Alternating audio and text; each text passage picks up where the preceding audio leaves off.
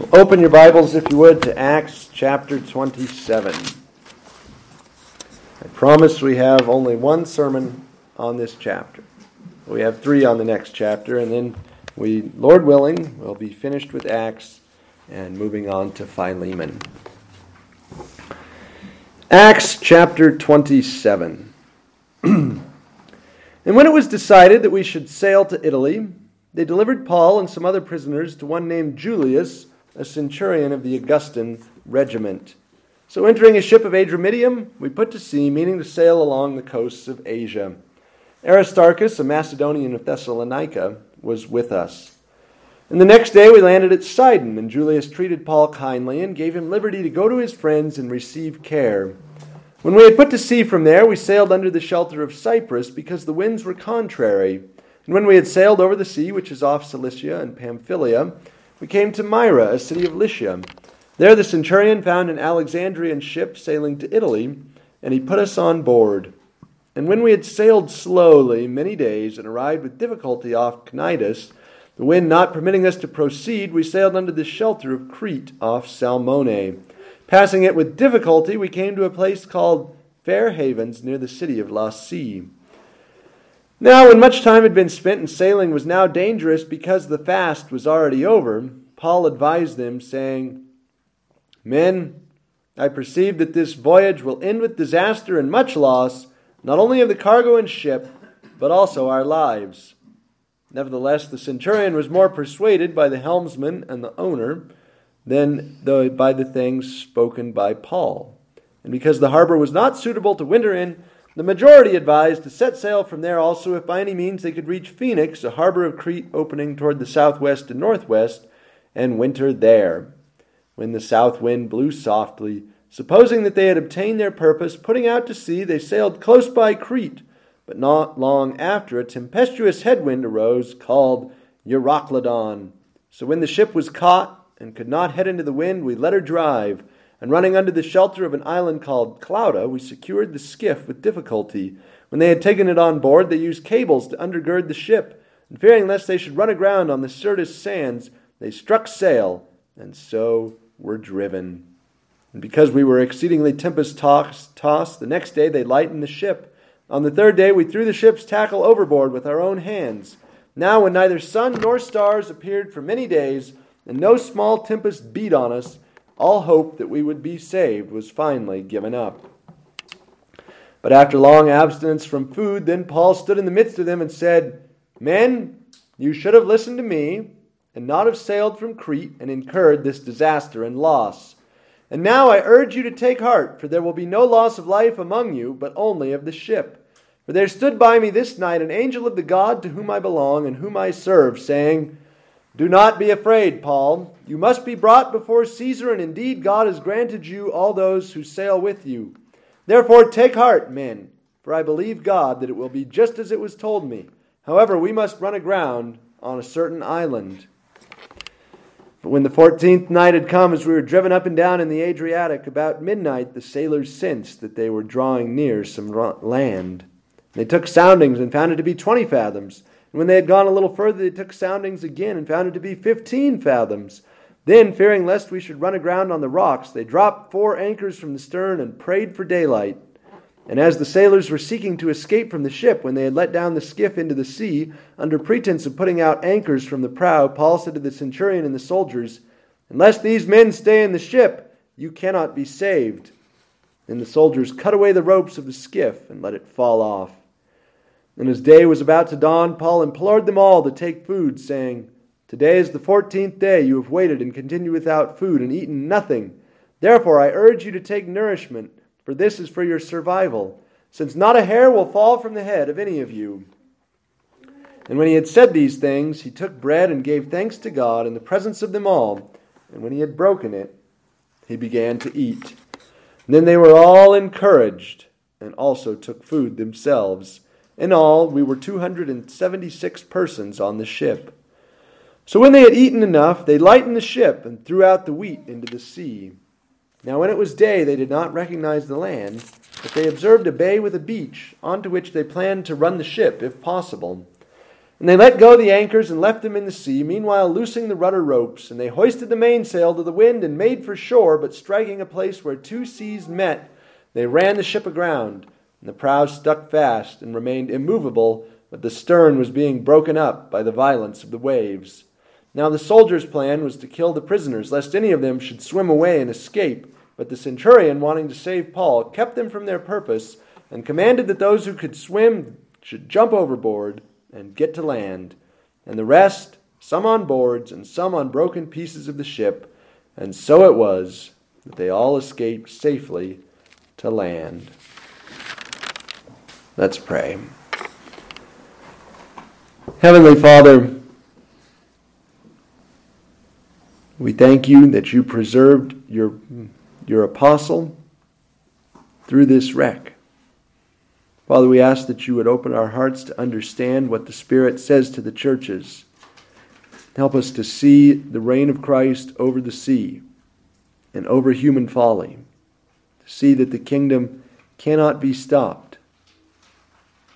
Father, help us to put our trust not in the weather, not in human good sense, but in the God who controls the weather, in the God who protects his people the God who saves life. We look to you tonight for that, Father. Keep us from distraction as we listen to your word. Help us all to pay attention and to love you more because of what we hear tonight. We pray in Jesus' name. Amen. Well, Luke has given us a long account of this voyage and the shipwreck with which it terminated. Why is this story here? Its spiritual relevance is not immediately obvious, unlike many of the other passages in Acts, say the conversion of Cornelius or the coming of the Spirit, or even Paul's uh, speech in Acts 17 at uh, the Acropolis. But here, we just have an exciting adventure story. What do we make of this? Well, we have the theme of promise and fulfillment continuing that we've seen for the last several chapters. Paul was promised in chapter 19, You will go to Rome. And then thing after thing after thing pops up to keep him from going to Rome.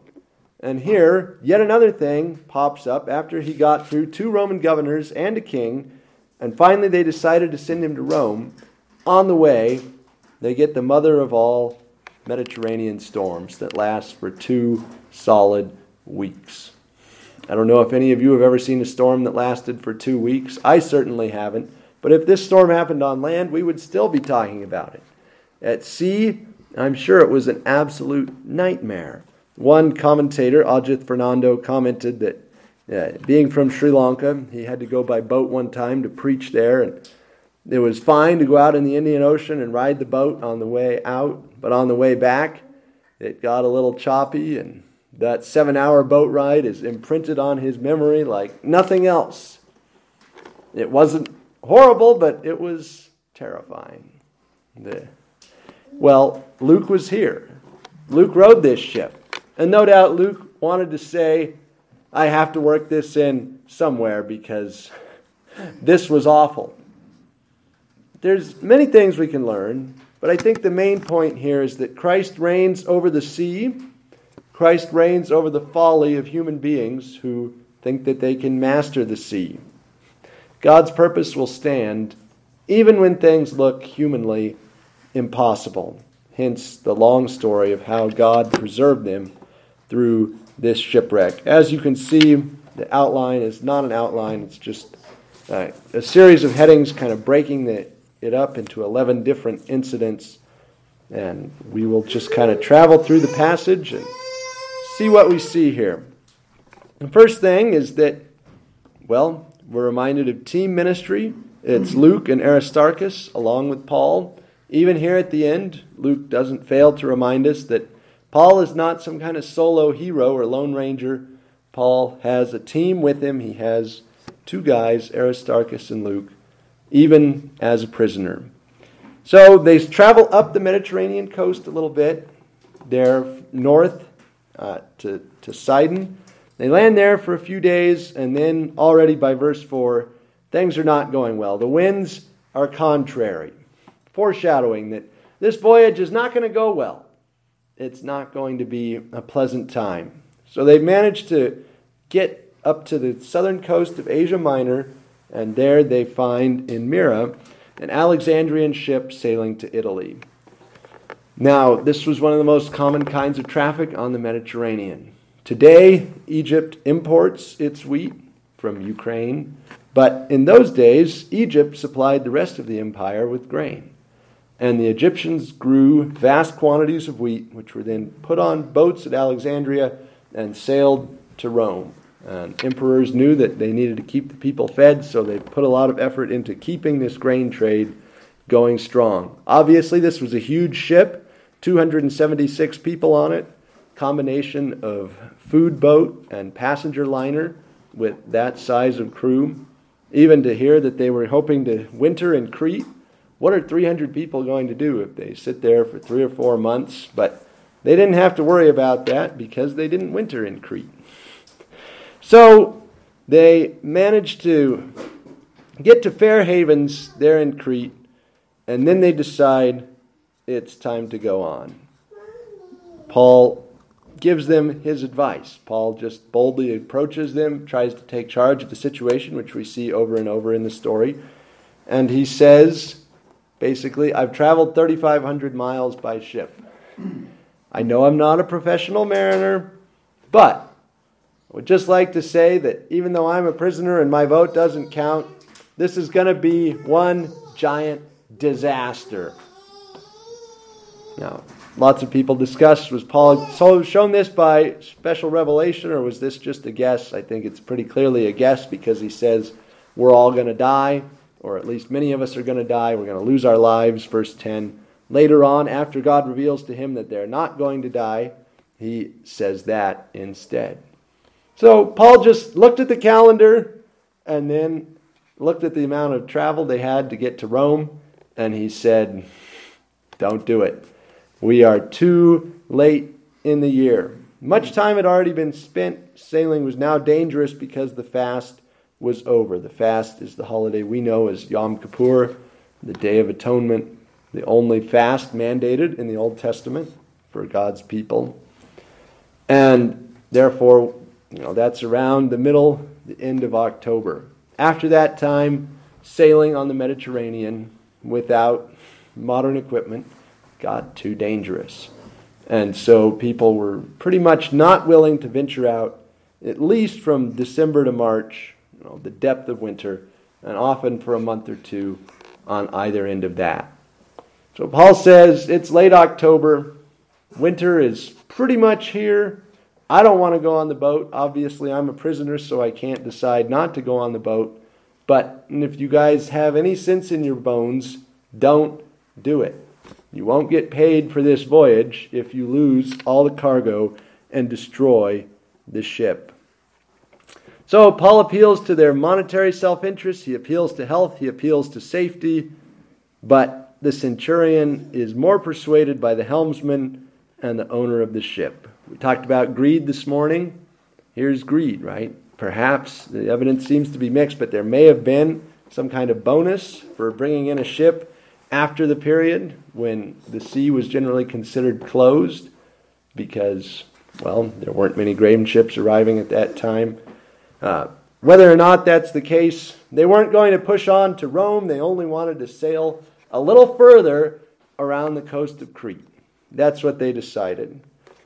What is Luke telling us? Again, we can say the man who could write 1 Corinthians 13 was not so lost in his head that he was unable to give decent practical advice on sailing.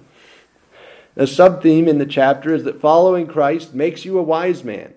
Somebody who is able to take what life throws at you and respond in a very sharp way.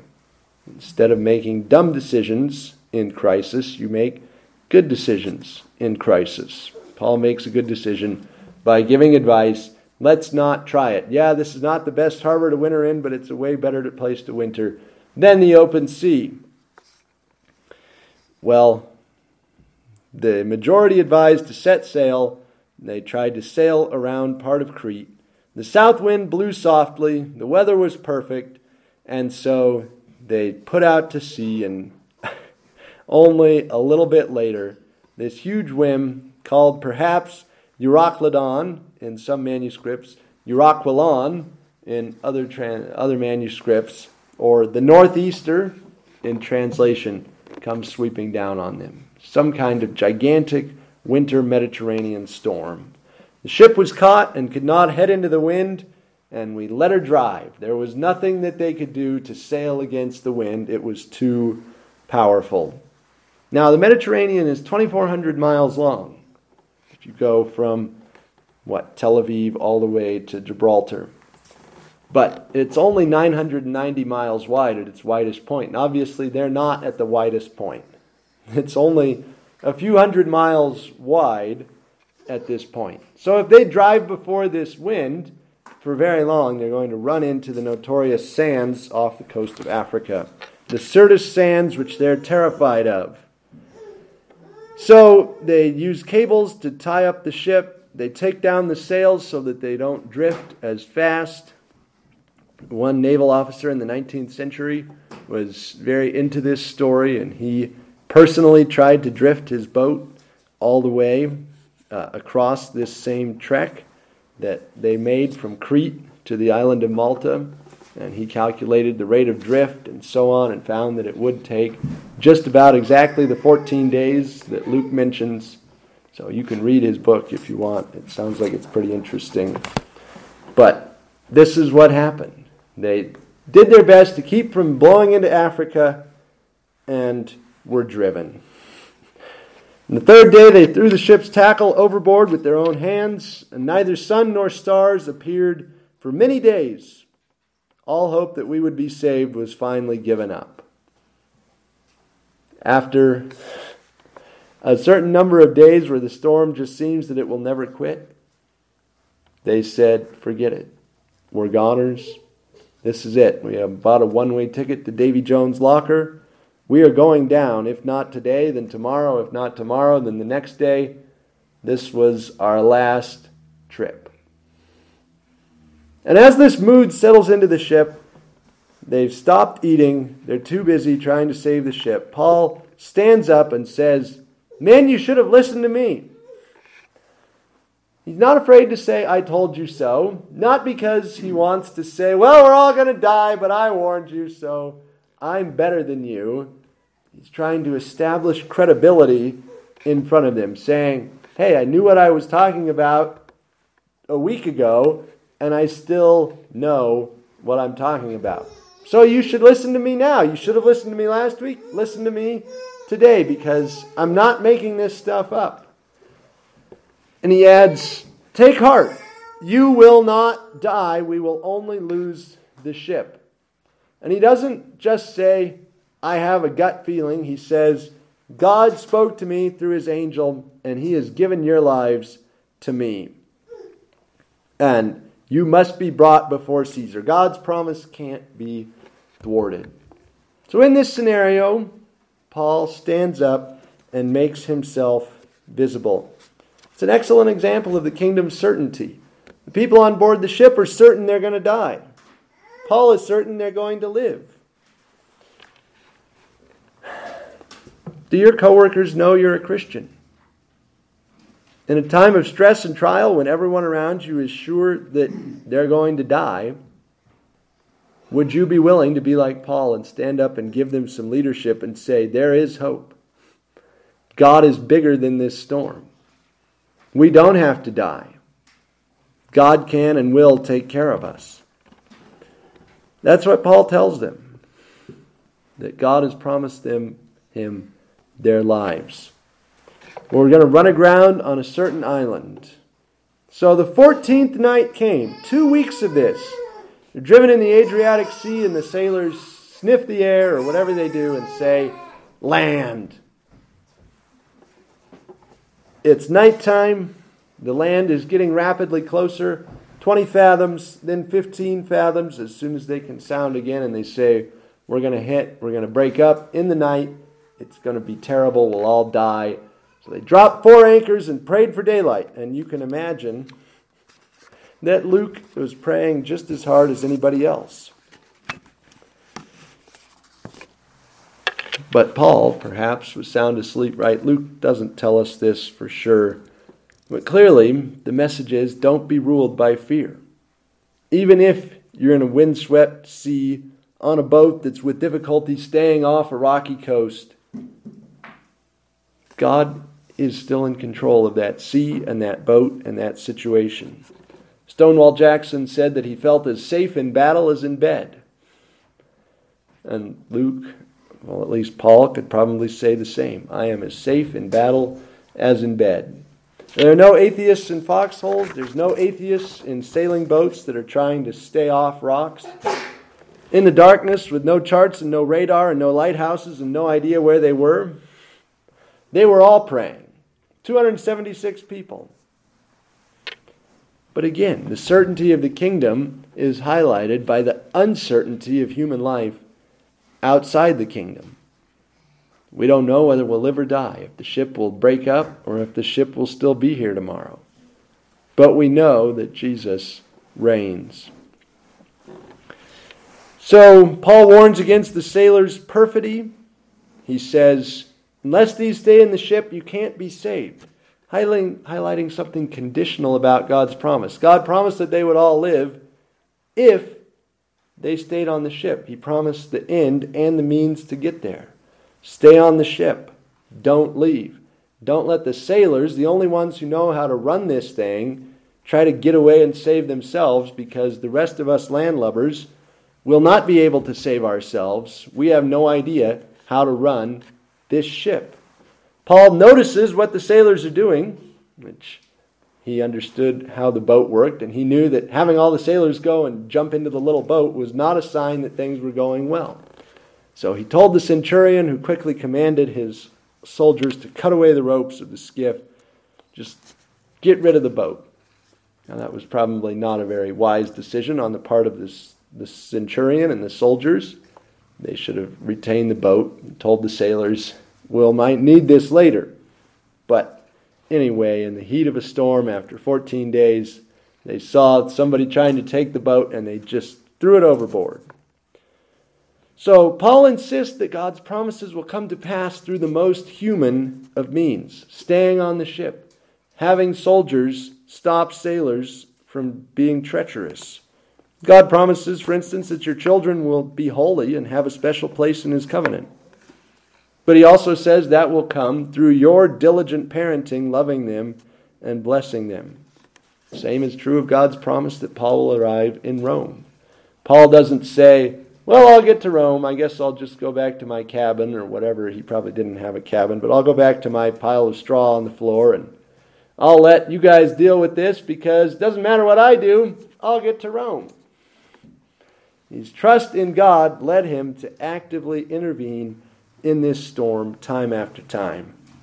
Indeed, he offered food and hope. As day was about to dawn, he implored them all to take food. Today is the 14th day you have waited and continue without food and eaten nothing. That's how intense this storm was, that in a two week period, they did not have time to stop and say, I'm starving. We're constantly moving from one crisis to the next, trying to keep the boat going. Finally, after two weeks, Paul says, You know what? You would all be happier with some hardtack in your bellies.